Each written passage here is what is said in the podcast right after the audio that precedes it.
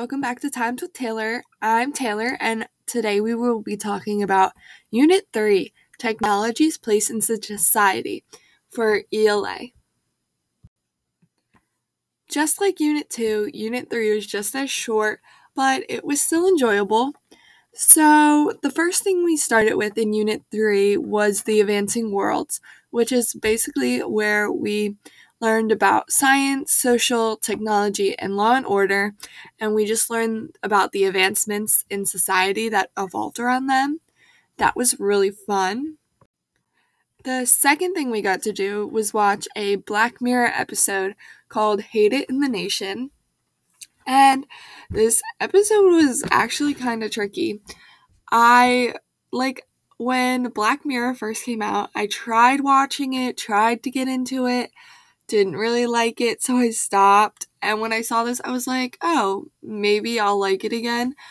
Not really. I didn't really understand the episode. I really had to like Google it to understand what was going on while I watched it. And the bees kind of scared me in that episode. But I actually had fun with it. I love watching videos and having the right questions or like answer questions about it after. So after that week, we actually had spring break. That was very nice. And when we came back, we started reading The Machine Stops, which was a short story that we had to read. And then we had to write a literary analysis about it. And this story, I didn't really understand either. Kind of like the Black Mirror episode. It was very tricky to wrap my head around. I also had to Google things because I stuff just doesn't go through my brain. I do not like reading unless I like the book I'm reading, but other than that, it was kind of interesting getting to imagine everything that was going on in this book. Um, it was not one of my favorites, but I, it was okay. So my literary analysis was about how the setting of The Machine Stops affects the characters.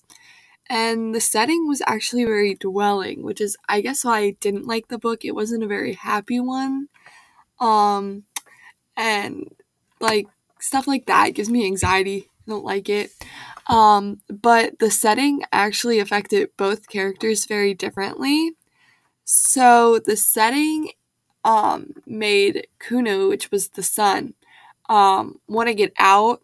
And the mom, Vashashti, I definitely said that wrong, but it made her want to stay in. So you could see how the setting really affected both characters, and it dwelled upon them, and it caused them their characteristics.